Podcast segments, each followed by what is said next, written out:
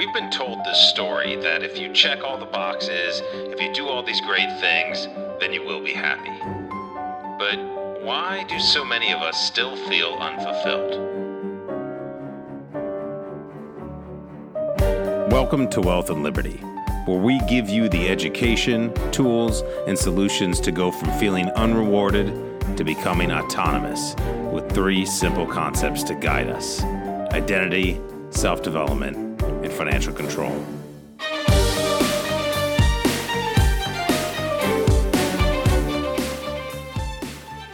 All right, welcome back to episode 18 of Wealth and Liberty. I'm Scott Tucker, and today we're going to continue the conversation with Scott and Trevor uh, to get more in depth about uh, you, the various things people think about, uh, especially from you know, when you're on active duty, about life insurance, all the a lot of the misconceptions, and just kind of how we all go along with it and don't understand what the purpose of it is. So, pretty good conversation, and uh, hope you enjoy.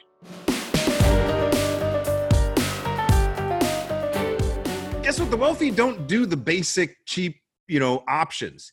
Um, and a lot of times they'll do some term insurance, but for a very specific reason, not this, oh, I might get hit by a bus and die, and and, and let's make sure we got our our mortgage covered. And actually, that's that's that's a good question to start. How do you know how much insurance to get? What's what's the typical approach for for uh, getting insurance, Trevor? What, what do you what, what have you seen? I can tell you what I've I've seen in my experience, a lot of them will say, well, there's no such thing as too much insurance. Mm-hmm. so I've heard that, uh, you know, a lot of people will say, well, you know, it's 10 or 20 times your income. Um, eh, that's just kind of one of those, like, I'm just going to wing it type uh, rules. I mean, really, you know, it's not also about how much you have, but how's it structured? Like, you know, do you get anything out of it? Uh, you know, is it going to be there? You know the when you think about it most of us aren't going to need our life insurance for at least you know 30 30 plus years. Well what's kind of the limit on most term policies? About 30 years. Right. Uh, so it's it's it's one of those things that people put in there as kind of like a just in case. And you know what happens is a lot of the times people end up buying a policy based off of its price and not the value that it brings, which I think that's kind of like one of the biggest uh, you know misconceptions that we need to break is is like hey don't don't look at the price look at like you know what's the value that it brings to you mm-hmm. because you might get something that it's not going to do what it needs to do when it when it's time to do it if that makes sense yeah it, it's weird that typically the conversation around insurance is get the most you can for the least amount of money, right? And in what other forms of consumerism do we buy try to always buy the cheapest thing? I mean, sometimes it's smart to just get the cheapest thing. But cheap things break. Or you find out it's like, ah, you know, but then it's cheap, so you it's like, ah, I don't need this or don't want this, but you still pay for it because it's because it's cheap. And and so I think part of that com- part of the the mindset that needs to be shifted around this conversation is it's not called death insurance. That's how it's sold. Um, but in, in the modern times with the new tech, life insurance is about ensuring the income producing potential of a life. So that's how I look at the qualification of how much to get rather than, you know, what are my, what are my liabilities? Um, how, how much of the kids college what's the mortgage? It's like those things might change within that 30 say you get a 30 year term. How much is that stuff going to change? Right? But w- what you can produce as an individual and what your assets that you own whatever they might be that's what life insurance is about right? And if you do get hit by a bus somebody gets a big payday and you know that's a bonus. But one of the problems as trevor mentioned with term insurance is most times it doesn't pay out. About two to three percent of term policies ever get paid because people outlive the term. You, you, don't die. The chances of getting hit by a bus are so darn low um, that it can end up really backfiring. And, and, yeah, it was cheap, so it doesn't seem like you know, you know, it, it was good to have just in case, but it was all sunken cost, and that means there's opportunity cost in there as well. That said, yeah, term insurance is great for for for for those who need to afford whatever they can and are on a fixed income budget. I would argue nobody should ever be on a fixed income budget because there's way too many ways to get other sources of income these days. Um, but you know, for for those who think that my LES coming in every other Friday is is the only money I can make and and that's it, um, then that's a limited mindset type stuff. Um, it, eh, but usually the folks we're working on that wealth, you know, the military spouse has got a side business or they got one together or, or they're looking to do one after the military, that kind of thing. But anyways, um, why don't we go into uh, some of the, the questions uh, we saw, Scott? See yeah, if there's anything else we can dig out of that. Sure. Yeah, I've got a, I got a comment uh, that'll lead us okay. right into one. But you asked just about how much life insurance to get, and you described my first foray into it outside of of SGLI. Yeah. And uh, it was, what are your debts? What do you make? Uh, you know, this is what we need to get. And it's because I wasn't asking the right questions. Uh, and Ooh. one of those is not just, you know, what if I die tomorrow? But there were two questions that I should have asked and didn't is, uh, what kind of legacy do I want to leave? Uh, because if like the other 98% policies that don't pay out, I make it to the end of the 30 years and mm-hmm. had a good life, I've got nothing left because that sunken cost. Or, or number two, could my money that I'm spending on this insurance be doing something more than just providing a death benefit payout? And these are questions I didn't know to ask that I, I, I now know to ask, and I hope that we can educate people. So it leads me to one question. You know, we get a whole bunch of questions, uh, and th- this one here is, uh, is somewhat related. How much life insurance do veterans get, and how much should they get? Ooh, that is a great question. Trevor, you want you want to take that one? Um, yeah, I was just going to add a comment onto that, like like you had said there, Scott, about uh, oh yeah, what if you die tomorrow? And it's like, well, what if you live to be eighty five or ninety? Um, so you, you know, so I, I can tell you, you know, generally what is available to most people in active duty, you have um, obviously the SGLI if you decide to go that route, which is going to pay four hundred thousand uh, or whatever amount you elected. You can do that in fifty. Four hundred the max now, right? Yeah, you can do it in fifty thousand dollar increments. Right, and it used to only be a hundred thousand uh, until about twenty years ago. They finally upped it. Yep. And quite frankly, four hundred thousand really isn't that much. Well, no, especially if you've you know got a spouse and two or three kids, like that four hundred thousand is going to go pretty quick. Yeah. Um, you know then there's there's a few other things survivor benefits that are available to you if you if something does god forbid happen to you while you're on active duty.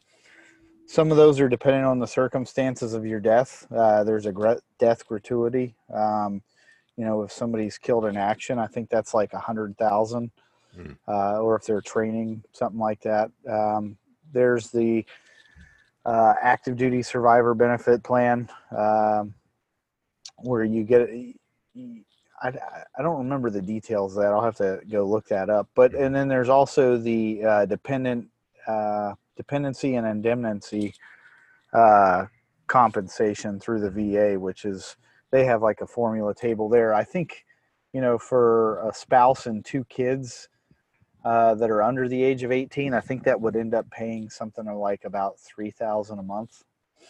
Until the kids are, does that continue to pay the the spouse?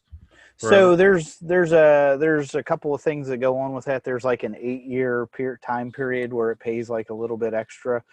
I think what would happen is eventually by the time the kids are fully grown and in school and everything, that gets whittled down to about fourteen hundred dollars a month, if I'm not mistaken. Gotcha. So active duty get a little bit more. If if, if you're if you do die on active duty, and and then separate from in combat, um, you know the SGLI payment is what it is, but even if you didn't have SGLI, there would be some benefits for a military family if that if that service member was married, but only if they're married, right? Yep, and then you know that's of course those those uh, benefits that are going to be paid out. You know, I don't think that those are designed to help you maintain your your standard of living that you had before all that stuff happened. So sure, sure, of course. Um, you know, there's a related question here because um, I think what you what you're talking about, Trevor, are folks that are pretty much active duty. This one here comes from an E7 uh, who's approaching 20 years. Do all veterans automatically get life insurance? So I think he's thinking about what happens after I'm active duty. Uh, do I automatically get life insurance? What options do they have there? Right. Um, no, that's a great question, and and this is actually one of the biggest problems. Um, I feel is is is wrong in the whole life insurance industry, because even if you go go onto the private market to get insurance, some insurance companies, because of all the regulations with Congress and all that kind of stuff, some insurance companies will only give service members certain amounts they only allow them to apply for a certain amount of death benefit based on their rank. And that's because they say well they are they we because we are taking into account that they have sgli or the assumption is they have it so the insurance companies don't even know that it's not mandatory that they're paying for it um because it ain't free it's still insurance it costs money and you know so so the issue is somebody gets to age 40 they're getting out of the, a career in the military. Most, how many people say they've been broke? You know, Trevor, I, I know you got some stories, right? And and so the fear is, I now there's no way I could qualify for private life insurance. So at that time when they really need it the most, to if they're getting out of the military, then they feel they can only depend on the VA to to cover. And the VA does a great job at marketing because of course everybody's got to go in for their VA disability benefit briefing, right? And so at that time, they're being told how broke they are. And oh, by the way, you might not qualify for insurance. So the good thing is the VA offers veterans group life insurance. And if you train, if you, if you, as long as you sign up for it within, I think the first 200, it's now 240 days. It wasn't 180 um, from your, from your date of leaving service. So your SGLI stays in effect for six months after you leave service, I believe, right? but you know you need to if you need to convert and with that time to VGLI, then you then you can get that same four hundred thousand, but you don't have to do medical underwriting. So if you are uh, if you wouldn't be able to qualify in the private market, don't worry. You know the v, the VGLI does that. Oh, the cost is a little bit more because now you're paying it based on based on your your age. It's not subsidized for everybody active duty or for all veterans like it is in in that, uh, for active duty. And so that you know that leaves a lot of people again very misinformed in thinking that this is their only option because a lot of times they just take it without even trying to get a private thing even if they're 100% disabled that really doesn't mean you can't get qualified for insurance so i think you know that's a risky thing because now the insurance still prudential by the way they're making a lot of money off of the veterans too because guess what happens what's the price i mean we can pull up the calculator but um if you're getting out at age 40, all of a sudden that 25 bucks a month, I think, goes up to like 70. And at age 45, it's like 130. Age 50, 240. Age, you know, every five years, right? Yeah, every five years goes up. And then by the time you're in your 60s and 70s, it's hundreds and hundreds of dollars, if not thousands a month for that same $400,000 of insurance. And so, and that's, is that term insurance, right? Term insurance. Yes, it's, it's group it's group term insurance, meaning group term simply means everybody pays the exact same price. Why? Because some are sicker, some are healthier. So literally you're not being rewarded for your health if you take a group insurance policy. A lot of people do this at their companies thinking it's it's a good deal. Companies usually subsidize it more and so it's not a bad deal. But in this case, if you're a veteran that's still relatively healthy, you're paying for the guys who do have cancer, heart disease, and, and, and all sorts of ailments who who that's their only option. So, you know that that's that that's something to think about. It's like if you if you're not being rewarded, same with SGLI. If group insurance, you don't get rewarded for your health. You pay the same as everybody. With VGLI, it's based on your age. That's it. Doesn't matter what your gender is. Doesn't matter, um, you know, if if if you're healthy or not and uh, kind of wraps in the same boat. And so I actually have a story um, from a veteran that I think is pretty compelling. I'm glad you asked that question, Scott. Um, I, a couple years ago, I got introduced to. Um, I think she was. I think she was a Marine, um, and she was a Marine. She was paraplegic because she had gotten blown up, blown up downrange. Um, was in. It was basically in a coma for like a year, but as going through rehab and all that kind of stuff. Um, her uh, her partner ended up, you know, basically quitting her quitting the quitting the job and and to to help and work, uh, or to help care for her, right?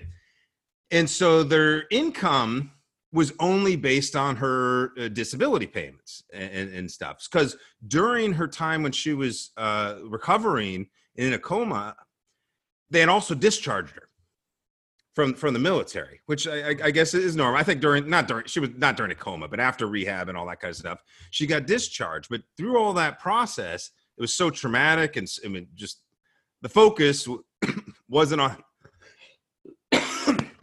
not COVID, just talking too much. so the focus was on, of course, a recovery, and she didn't think about life insurance.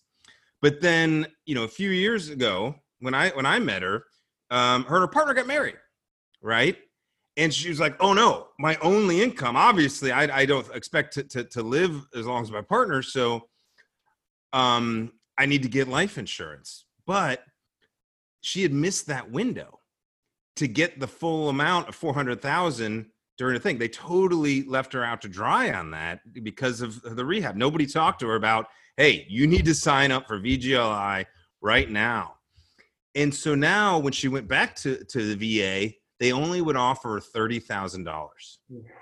Right. And then the other problem um, was, is that they weren't qualifying for some of the benefits, even though they were married because they're a lesbian couple. Right. And so I'm thinking now, what about all those other active duty benefits? Now that, now that, you know, being able to be gay and active duty, is is is okay, then then of course there's, there's, I'm sure there's lots of gay marriage in the military right now. Like, are there still issues at the federal level to fix? I'm I'm, I'm, I'm assuming they've fixed that, but you know I'm I'm concerned. I have a lot of friends who were working in the federal government uh, and were gay when they got married. Their their partners weren't able to qualify for a lot of stuff. So it's it's like anything. The government and the financial industry are two of the slowest moving, you know, behemoths when it comes to innovating and updating and just doing things that are that are right and proper for everybody um, because you know they're just trying to be a one size fits all type type approach which is kind of what the idea with the military is. You put on a uniform just make sure everybody has the basics and uh, it's like that you get that $15 cheap hammer or whatever it costs or $1500 ah uh, so strange here's what you can expect on the next episode. But uh, all right, any other? Uh, what else we got, Scott? That was a good. Yeah. One. So I just want so. Uh, I guess the answer to that question: Do veterans automatically get life insurance? The oh, sorry. they not automatically qualify for VGLI, but they have the option for it, but they yeah. don't automatically just get it. Thanks for listening to Wealth and Liberty and choosing to learn how to live an autonomous life. Please leave us a review on iTunes and share the show with a friend who you know needs to hear this message. Remember to subscribe at wealthandliberty.us and connect with me, Scott R. Tucker, on LinkedIn.